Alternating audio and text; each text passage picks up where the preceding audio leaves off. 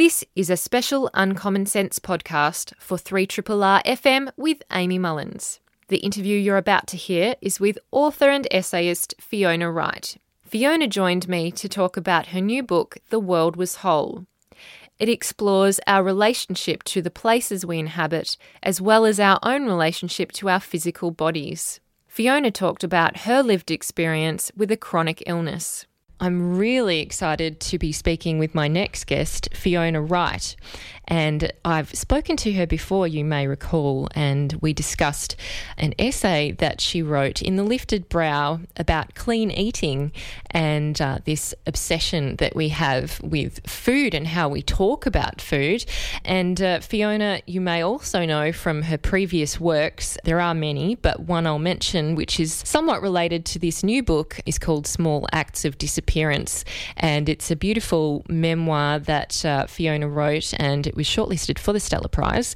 She has now written a new book. It's called The World Was Whole, and it's a series of essays which are just so fascinating and all very different, but they do have a, a continual, I guess, narrative thread. They are different looks at Fiona's experience of the physical environment and also her physical self. And uh, it will become more revealing to you as to why that's so important. But I'll just welcome Fiona now and hopefully Skype works. Hi there, Fiona. Hi, Amy. It's really lovely to talk to you. Great to have you back on the show. And I was just really excited to see that you had a new work out, as I'm sure many others were, because your writing is really quite unique. And also, the perspective from which you write is really unique, and of which you highlight certainly in your book that many, particularly in the medical profession, often people try and stick you in a box so that they can, I guess, categorize you and know what to do. Yeah, that, that's right. And it's something I've been thinking about a lot lately. I have a physical illness that's that's incredibly rare. Um, it's so rare that when it was diagnosed, 18 months after I first fell ill, the first thing the doctor said was, uh, I've seen five cases of this in the last 15 years, mm. um, which, you know, is, is really kind of what you want to hear from a doctor. So it's a, it's a kind of tick in the muscles around the stomach that can make it very, I, I throw up a lot after I eat. It's the sort of short story. But the problem is that trying to manage that by cutting out the foods that I thought were triggering the vomiting really got very complicated for me very quickly, and it, it developed into an eating disorder. At some point in the early years, I, you know, I don't think I'll ever be able to pinpoint exactly when. So most of the treatment I ended up getting was for anorexia, because you know that's a much more common illness and and better understood, even though it's still not very well understood. But the treatment protocols that exist for that don't quite work uh, if you can't reliably keep your food down. yes, exactly. It's not a matter of your mind uh, willing yourself to keep your food down. You have lost that physical control.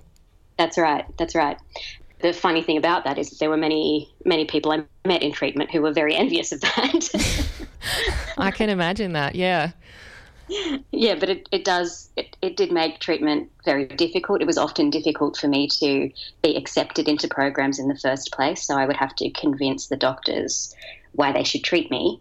And it also meant that my experience of those programs was was really difficult and, mm. and quite disheartening at times and you know it didn't work yeah well not surprisingly and i mean life is very complicated it's not really very straightforward with any illness there's so many mm. other background factors. As you say, many others who might have an eating disorder also have other physical or mental health issues that uh, accompany them. Sometimes you can call them comorbidities. Of course, yours is one of those very rare ones. But it really did surprise me when you, you write about that in um, the first inpatient hospitalisation that you have. You talk about the fact that the reason why you were accepted was because this psychiatrist really broke the mold of, of a typical doctor. It is really surprising that when doctors have this kind of oath about doing no harm, wouldn't you be doing harm by refusing someone treatment? Yeah, it's it's a really tricky thing because I can I can actually see where they're coming from. Um, because the first program I, I, was a part of was was a, um, a day program. So we'd go in in the morning at about um, at about nine thirty and leave at about four thirty in the afternoon. And it was a, it was four days during the week, and that program had very strict rules about what you're allowed to do at the table and what you're not allowed to do and you know the times that you ate and the things that you ate. And I struggled terribly with that and I and I couldn't keep to their rules. Um, and it harmed me. Um, so in, in hindsight I, I can understand why mm. those doctors would be loath to have me in because they are they were afraid of doing harm. But when you are desperate for help um, and you you know, are so physically and mentally ill that it's difficult to get through the day, and you're asking doctor after doctor to help you and they won't do it, um, it's incredibly disheartening and, and harmful as well. So it really is quite a double bind. It is, yeah. It, it's hard often to get anyone to take, I guess, ownership of, of a problem and want to see it through um, till it to its conclusion if it is complex because uh, you know it doesn't have that straightforward journey. But often with these particularly mental health issues there isn't really a, a straight line or an upward tra- trajectory. There's a lot of up and down isn't there? That's exactly right. A lot of you know, getting a little bit better, getting a little bit worse, cycling around and around. And it, it, can be incredibly frustrating, I think, especially for the people who know you and love you and, and just want you to be well. Um, it's, a, it's a long process. I think eating disorders, uh, they the average time it takes to recover, they, they suspect, is seven years. Um, and even then, you know, it doesn't happen for a lot of people. Mm. Um, but there's this kind of idea that goes with that that if you just try hard enough, uh, then then you'll get there. And if you're not getting there, it's because you don't want it enough, or you're not trying hard enough, or there's something that you're missing. And I found I found that discourse really punitive as well. Yeah, well, that's often shared in the media, I've seen that a lot, is that you uh, have these people who come out and speak as success stories. Like, here I, right. I, did modeling, for example. Um, I've developed an eating disorder. I changed my behavior. I'm happy and healthy now. Uh, you know, and I'm a success story. I've recovered fully. But it, it seems like that's quite surface level in the sense that you hear a lot that often people, even if they have, I guess, ticked the box of recovery um, in the medical profession's eyes, may still have residual thoughts or behaviours that um, might come back to the fore depending on times of stress in your life or, you know, triggering events. Yeah, yeah, that, that's quite common for, for people to um, have relapses years after recovering. You know, the nice thing is if you've done it, if you have recovered once, it's easier to do it a second time. I, think there's a real problem with language too, that we talk so much about people fighting illnesses. Mm. Um, cancer is a great, a great uh, example of that. You know, fighting, fighting the cancer, um, triumphing, uh, triumphing over it, or um, losing the battle. You know, if, if someone doesn't get better, and it's not that simple um, I, I, feel like this that that kind of military metaphor really lets people down because it does mean that if you you know if you don't conquer um, then you are conquered and if if you don't get better then you've somehow failed yes. Um, and I feel like that's a really terrible message to be sending people I couldn't agree more. And that leads into some of the ways that you've been reflecting on your chronic illness in mm. particular. And you write towards the beginning of this book illness is a state we do not think of as everyday. And that probably is the case for a number of Australians. But then those with, you know, chronic illness, it is something that you live with every day. And as you write, you get to a point where you think, well, maybe this is how my entire life will end up being. It may not change too drastically. And it certainly is different from the original life life I had conceived or imagined for myself as a younger person before one gets chronically unwell. Yes, yeah, that's right. I I kind of came to it took a really long time a, a, really long time for me to let go of the idea of getting better and recovering because that's what I wanted so much and I really I I thought when I started writing this book that I was writing a book that was about spaces and places and, and homes in that sense of the world. But it wasn't until I was finishing up that I realized that what I was actually thinking about and worrying over and trying to understand was a, a sort of a nostalgia of a past state, the way that I used to be, a, a kind of grieving of that healthy self that I had to let go of. Um, it took me a long time to figure out that's what I was doing because it is a grief to, to let go of that. But the funny thing is that since I started thinking of my illness as chronic, I've, I've felt better, and, I've, I've, it's it's just made my life easier because you're not constantly checking everything that you're doing and looking, you know, trying to fix things that are impossible to mend. Yeah, it must be exhausting to be pushing up against something, particularly the first illness that started this, pushing up against something that you don't have control over that, you know, you so desperately want to find a pattern or, you know, some some rationality yeah. in it. To have to like renege that control, I guess, is really difficult, it would seem especially for an anorexic. yeah, exactly. Even more so. Yeah. yeah, it's it's funny. I think we're as as human beings, we don't deal well with chaos and with the unpredictable and the uncontrollable. We like to have systems for things, and, and medicine's like that too. It likes to be able to put things into discrete discrete categories as a way of understanding them and controlling them. Um, but there's so much that we don't know about bodies and kind of all the different systems in them and, and how they all work. Mm. And it, it's been very interesting to me watching other people who who don't know me well or who are getting to know me well trying to figure out a pattern to the vomiting too and and it was really reassuring to me in a way to kind of say okay so anybody dealing with this will try to react to it the way that I did. This isn't my fault. Because I feel like that's a tricky thing too, that if we think of illness in, along these terms of battle lines, then blame very easily gets attached to that. And of course, that's a terrible thing to do to to do to a sick person or to do to yourself as a sick person. Uh, it's absolutely not a person's fault that they become unwell. Yes. And um, I'd be really interested in your thoughts on this idea because we're talking about physical spaces mm. um, around us, but also your physical self. Did you have moments where, because you did say at the beginning of the book that, um, you know, it's like your body was against you and it was doing something that yeah. you didn't want it to do. Did you feel like there was, I guess, a body mind divide at any point where, you know, oh. your mind was just kind of willing itself, willing the body to do something else? Yeah, absolutely. For me, it was more that, um, you know, because my body was betraying me was the term that I would use all the time.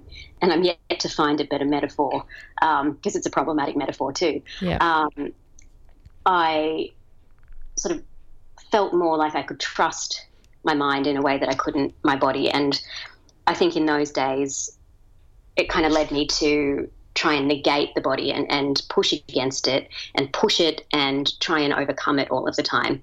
So to to be purely mind um, or to prove that the mind had mastery over the body. And of course, you know, when that gets attached to food um, in the way that it did for me, it's very easy to make systems and rules in place about what you eat and when you eat and, and what you're allowed and how far you can push your body on how little fuel that all get tied up in that. I, I, often joke that you know if I could have been a brain in a jar, I think I would have in those days. yeah, I can understand definitely, and mm. really, it, it is interesting. Some of the things that you draw attention to and bring in your physical surrounds are the kind of rituals or habits or repetitious behaviors that you engage in that feel familiar and do provide a certain level of comfort. And I know we all would engage in those types of behaviors. I certainly do. I mean, because you talk about the way that, you know, you engage with the different houses that you've lived in, the different suburbs that you've lived in, and the sense of, I guess, connection or home that you've felt at different points in your life throughout this illness? Yeah, yeah. It's. I think I, I really wanted to think about ritual and routine because they have always been important to me, even before you know before I was sick. I've always been a creature of habit, as the saying goes, and I've always felt a little bit embarrassed about that because I feel like a lot of the narratives that exist in the world really put value on the opposite mm. of habit, on spontaneity and spontaneity, changing things up, you know, being being reckless and brave and bold and, and going off into the world in that kind of a way. Um, but actually, routines are really important for a lot of people as a, as a means of grounding. But I think they're especially important for people who are chronically ill because they keep you centered and safe. You know, the, that kind of more adventurous life isn't necessarily open to you in the same way that it is who's to someone whose whose body operates the way that it should. So, but I also think it's gendered too. That we still think of the routine and and the repetitious and the kind of homely as as the as a women's realm, as much as we pretend we don't. I think I was also thinking about it too because one of the things, one of the kind of personality traits that are, that's intensified with eating disorders is a kind of focus on ritual and routine, especially around food. And we know that that's kind of related to some of the changes that happen in the brain when you're malnourished. But it, it meant that some of my early treatment um, was really focused around breaking patterns of behavior and, and breaking away from rituals and routines and kind of sending us this message that anything that you do that's regular and patterned is disordered and, and wrong. And I really didn't feel like that was the case for me. Yeah, that is a really interesting point. That's true. It does have, I guess, that negative connotation in a broader society, but also in that medical context of, um, you know, many things can be pigeonholed as an unhealthy behaviour when it's actually serving a positive purpose. Yeah, yeah, that's absolutely right. You know, and and for me, part of that too was spending time with friends, you know, and having kind of rituals around that and, and routines around that, and you know, was really discouraged from from doing that too. Mm, and yeah, I was it was quite visual when you were writing about sitting outside um, in your courtyard, you know, eating your lunch, and and the way that you described that, and it seemed like a really beautiful way to spend your lunchtime, particularly given that you work from home and um, therefore yeah. you you know you're not as much out and around um, naturally as others would be. That you kind of had these um, routines that would break up your your day and certainly your work day. Yeah, that's right. I've, I've been working from home for a long time now. It's it's over a decade. I realised, which is crazy because yeah. I don't feel that old. Um, but one of the one of the first things I learned while doing that is that if you are working from home and by yourself, you need to have routines in place, or or you go mad. You either work far too much, or you don't get any work done, or you just mm. kind of sit and stew in your own juices. um, you, you know, you need to find a, your own way of breaking up the day, given that it's not done artificially for you the way that the way that an office job might. Yes, exactly. And in terms of the fact that you are you're a freelance writer you're an author and you also tutor um, in a range of subjects and i'm sure many other things it, it, seems like a life that you know is very successful and you've had some great already early career successes in um, the the previous book small acts of disappearance and now you know having great essays in the lifted brow this fantastic book. It's a really great uh, achievement with all that you've had to battle with over these years. And in this book, you kind of draw attention to the fact, well, two things really. One, mm. that, you know, you would call yourself a high functioning anorexic.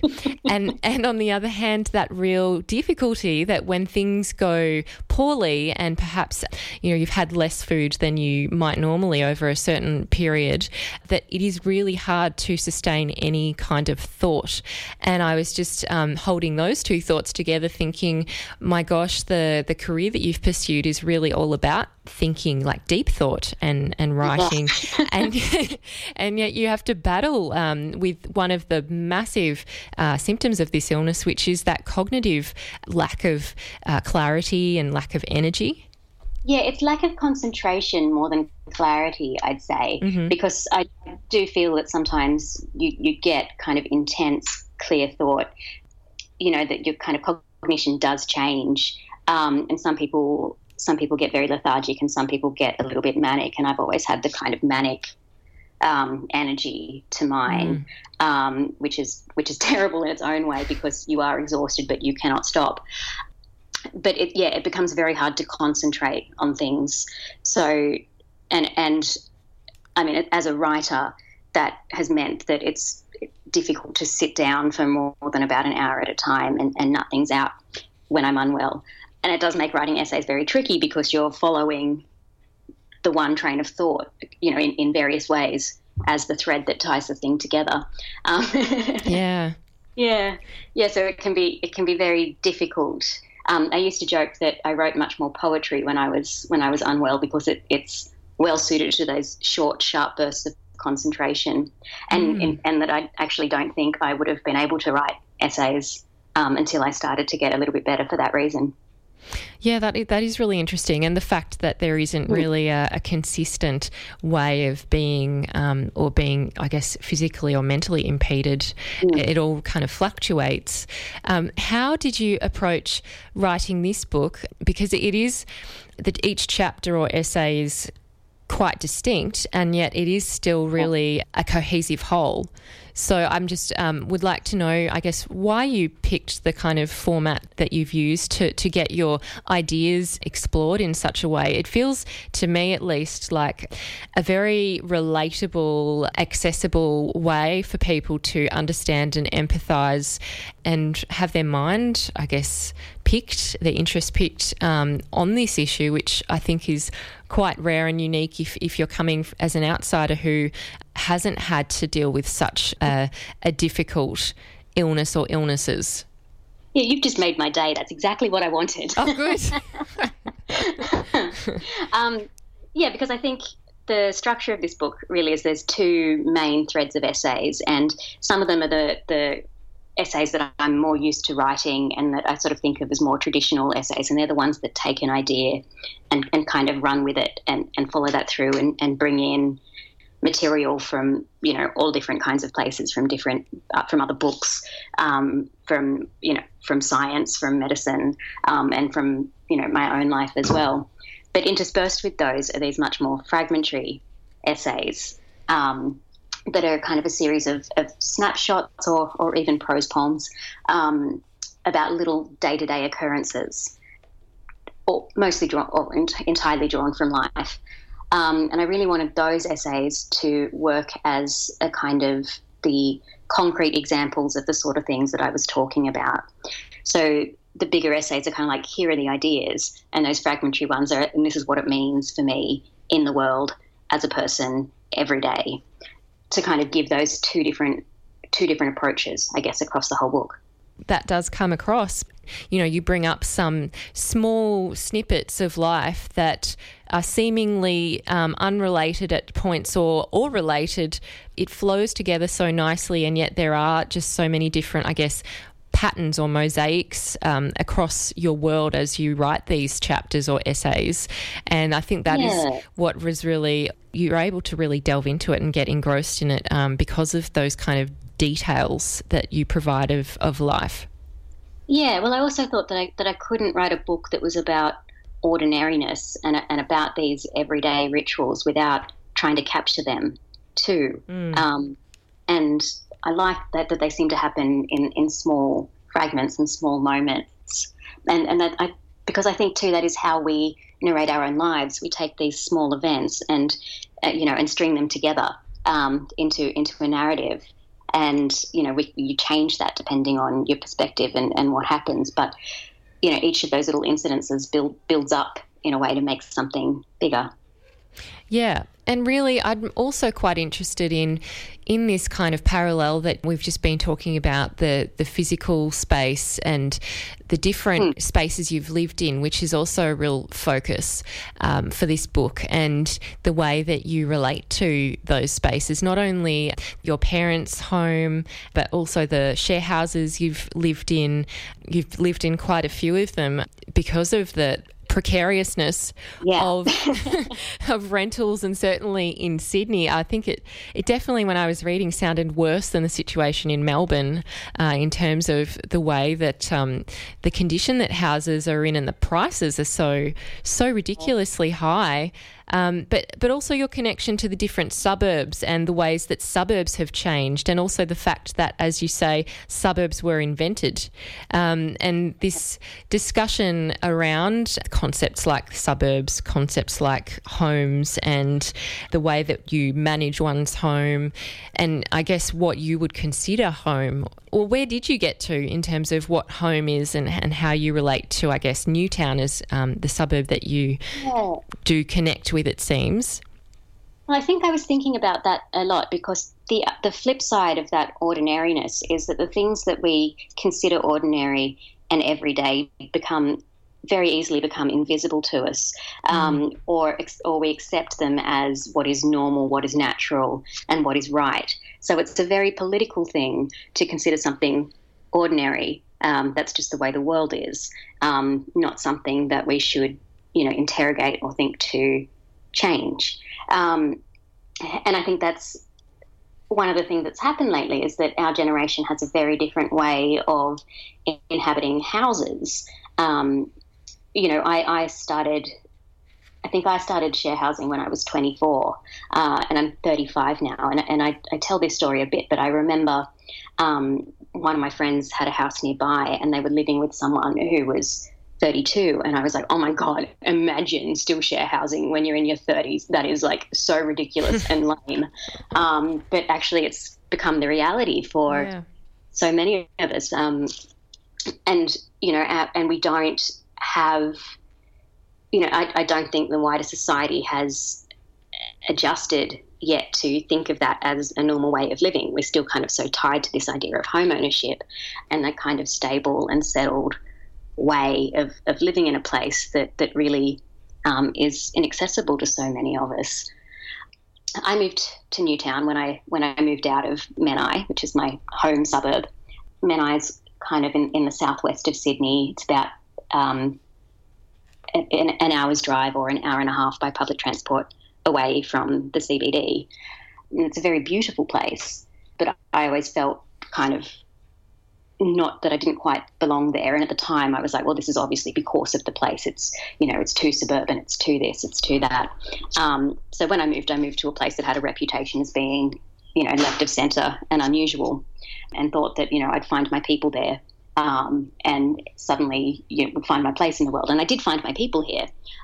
But, you know, the shock to me was that I still felt out of place. And that actually, that's probably the way I'm always going to feel. Mm. Um, and, and possibly a way that most people who make things, um, I think it's very common for creative people and for writers to feel slightly slightly out of the world, and that's kind of partly what makes you do what you do. Well, it certainly might give one a little bit more distance to reflect. Yeah, yeah. Yes, yeah, it does give you a distance um, and that kind of uh, observer perspective that I think is really important to writing. Exactly. I'm speaking with Fiona Wright, and she's the author of a new book, The World Was Whole, which is out through Giramondo Press, who have released many of Fiona's books. Fiona, we've been talking about home ownership and the fact that it's so unattainable to many at the moment. And mm. part of that is, well, there is this expectation, I guess, once one reaches adulthood, that there are certain boxes to check off, and many people might unknowingly be checking them off perhaps being influenced by societal expectations or maybe mm. family expectations about having a long term partner or getting married to that partner, perhaps having children, uh, traveling the world as a young person, you know, finishing their degree, getting into a, a steady full time job. There are all these expectations of what mm. the norm should be, um, which is not right, obviously, and we've uh, on this show spoken about a range of things, such as you know that expectation that in order to be a productive citizen, one must be you know a full time worker, yeah. preferably with an employer. You know all those kind of expectations that, that really don't uh, understand the complexity of life, um, that don't really count for having children or being a carer of a parent or having a chronic illness uh, mm. like you do. But it did strike me that um, when you were quoting a poet, Sarah Manguso's account of her autoimmune illness in um, The Two Kinds of Decay, you write about these major milestones that she couldn't check off and was not following like her friends were, such as owning a home or a car, having a job that wasn't temporary. She hadn't married or lived with someone. She was 32 years old and unwed, um, freelancing. She was a renter. All of these things that. Um, that don't necessarily fit that common experience, at least what is portrayed in society as being common. I wonder what your experience has been and how you've I guess, encountered perhaps societal expectations and the fact that perhaps you can't or wouldn't want to fulfill certain expectations. Yeah, it, it's funny. I almost cried when I first read that passage in Two Kinds of Decay because it just felt so perfect for my life. And goes on to say that, you know, she has all these rationalizations for why she lives this way. That you know, she's like, oh, you know, I don't, a full time job would, would wear me down. I, you know, I don't want to live with someone who doesn't um, understand me properly. And she's like, but the real reason is that I always act as if my illness could come back tomorrow, mm. and I don't know what state that would leave me in. I, I don't think it's quite that intense for me. I just found as I've as I've lived that my life hasn't followed that particular trajectory, and there are a lot of those things that I that I don't want. You know, and, and plenty of people do want them, and that's fine. But a lot of them are increasingly out of reach for our generation as well. You know, I felt like I was I was waiting for a kind of adulthood to descend upon me, and then suddenly realised that actually I would be waiting forever if I did that because mm. part of these I have freelance work because it suits me and it suits my body, but also because that's the economy that we live in at the moment. And, and none of that is likely to change anytime soon. So I think the problem is that these we don't have the social narratives yet to fit to the experiences of our generation. And, and I think they're starting to come through. People are starting to talk about it more and write about it more. But it's it's very hard to to kind of have a life that feels like that always feels like it's going against the grain and it's not because there are so many people in the same situation. It's just those old narratives die hard. Yeah exactly. It's so true and certainly your book is contributing to that as well by enlightening others into you know different ways of being. And also I expect that others with a chronic illness even if it may not be the same as yours might also find some solace and ability to relate to your story and might get some value from that as well given that chronic illness is often written about in a certain way too. And it's um this is also, I think, a very different and healthy way of um, exploring such a, a, complex topic. Yeah, I, I certainly hope hope so.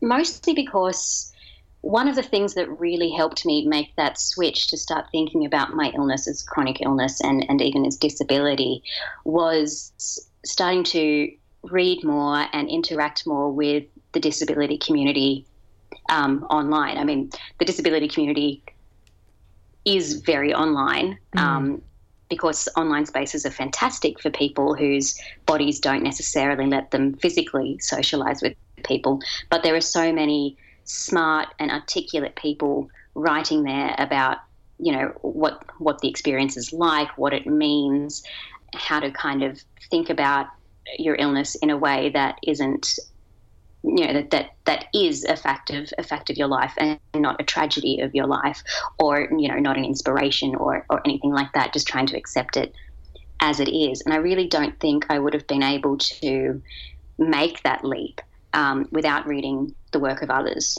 So it, it you know i really hope that this book was a part of that conversation too yeah, I do think it, it has a lot of value. And that's such a great point about uh, the fact that you know, it's difficult perhaps for some to be able to express themselves in a book, perhaps because of the physical restrictions that are placed upon some people. I've had interviews with people who have been suffering with chronic fatigue, and that's another mm. example of it has a mind and body component, and it can certainly try and constrain someone's expression, certainly creative expression, but that hasn't stopped a lot of people, such as like Jennifer Brea, for example, making a, a really popular film about her experience. Yeah, yeah, and I, you know, I think I think this is so important because, it, I mean, this is something I was keenly aware of when I was writing Small Acts of Disappearance that I didn't realize that I had anorexia for years, Mm. years and years and years, both because the physical condition kind of operated as a mask. I was like, oh, I've got this, I've got this thing, so I can't eat these things. The same way that someone who's celiac isn't going to eat bread or a diabetic isn't going to like munch down on an ice cream right now. That's all I'm doing. I'm just managing my condition um, through my diet. So there was a masking going on too, but also I had this particular idea about what anorexia was, what it looked like, and what the type of people who got it were like. And it was all completely wrong, but it was drawn from these media depictions from the outside. I thought it was, you know, something that only happened to teenagers, that they were silly and vain and selfish, um, and, and they just wanted to be pretty Mm. none of that was a part of my experience. So I was like, well, I'm not like that. And it wasn't until that very first program that I did where I was suddenly stuck in a room with a whole bunch of people who knew they had anorexia and who were talking about their illnesses and the things that they were saying could so easily have come out of my own brain that I kind of went, oh, okay. Yeah. oh, I know what's happening here. But, you know, I'd, I'd never seen or read anything that fit with what I'd been through. So I was, I was really trying to write something that felt more honest than, than the depictions that exist. And I think that's why it's important that, you know, we go to you know, for, for all of the kind of debating that's happening around identity politics at the moment, I think that's the reason that it's important that people write their own stories because they know things that people on the outside don't, and they understand what's an assumption that's incorrect and harmful uh, in a way that somebody else might not. Often it is really difficult for people to understand at the beginning or relate to the fact that um, someone just won't eat the, Yeah, I guess, yeah. the amount that they're supposed to, and it it certainly can confound a whole range of people.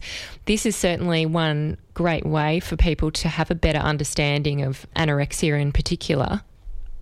Yeah, I think I think it is an illness too that people are very frightened of. I mean, it mm. is it is terrifying, and it's such a visceral and physical illness too. You know, it, it, it not all the time, but often, you know, you can see it so clearly in people's bodies. Now, of course, there's no one way that people with eating disorders look. It's just that sometimes it, it's very it can be very clear and so it does frighten people. But I also think it's still very heavily stigmatized in a way that a lot of mental illnesses aren't because it's so difficult to understand. And I think also because it mostly happens to women. I mean, it does mm-hmm. happen to men as well. It happens to older people as well. It happens to all kinds of people. And it's very difficult sometimes for men to report it because it's seen as this girl's illness. You know, but I don't think we've done the work in destigmatizing it the way that we have for illnesses like anxiety and depression. Yeah, that is, it's a really, a very good point. And certainly people with eating disorders might have anxiety and or depression as mm. a result of having anorexia. But also the other issue I think which you raised there is the gendered element of eating disorders, which I think is often lost as well. We are seeing more and more research into men who um, get eating disorders and also have this kind of body dysmorphia where they um, have this desire to build muscles. And so people would think, oh, well, you, you don't have an eating disorder because you're not skinny. You know, there's a whole range of disordered eating and, and exercising behaviors that would count as encompassing an eating disorder. So that's another way where men and women might differ in their experience of of this illness. But um, as you say, it's, uh, if it's not portrayed or discussed more widely, then we don't have that nuance and we can't pick up warning signs and treat people properly. Yeah, that, that's right. Yeah, I've become really interested lately in in gender in medicine, basically, and and the different ways that different illnesses are approached, and and even given funding, depending on whether they happen to men and women, and the different experiences men and women have with doctors. Uh, it's, Yeah. it's really fascinating to me, and I've been reading lots and lots on it at the moment. I'm going to interview hopefully someone very soon who's written about that issue and how certainly even in emergency departments, you know, men and boys are given more painkillers than women are, and pain is often discounted. Yeah, yeah, that's right. Um, you know, and there's a lot of research done around conditions like um, endometriosis in particular, and you know how long it takes people to get a diagnosis, the thing I read recently that really fascinated me is that women who seek treatment for infertility that's linked to endometriosis get a diagnosis and treatment at least, I think it's about twice as fast as women who seek treatment because of pain. Wow. Uh, yeah, it's, it's that's really there are all these assumptions that sit underneath this system that we think of as purely scientific and rational. And I'm kind of fascinated in, in picking that apart a little bit. Well, it would be great to explore that in more detail and the biases that, that exist. Right. Certainly, uh, I saw over the weekend the discussion about the contraceptive pill and the seven day break and how people initially were saying, oh, it's the Pope's fault. But uh, in fact, it was doctors who were trying to get women pregnant that there was this rebound effect when you started taking sugar pills and stopped taking the hormones. And then they forgot or didn't think about reassessing things if you weren't trying to get pregnant and were just taking it for actual contraceptive purposes. As per its actual design. Yeah. Oh, that's I know. I'm glad we're at least looking at them now, and certainly there is a bit more of a movement, as this book really does highlight. Fiona, I very much value your openness and you're so articulate. Um, it's just great to speak with you and a wonder to read this book, and I really hope that um, people can get around to reading it. Thank you so much. Thank you very much, Fiona.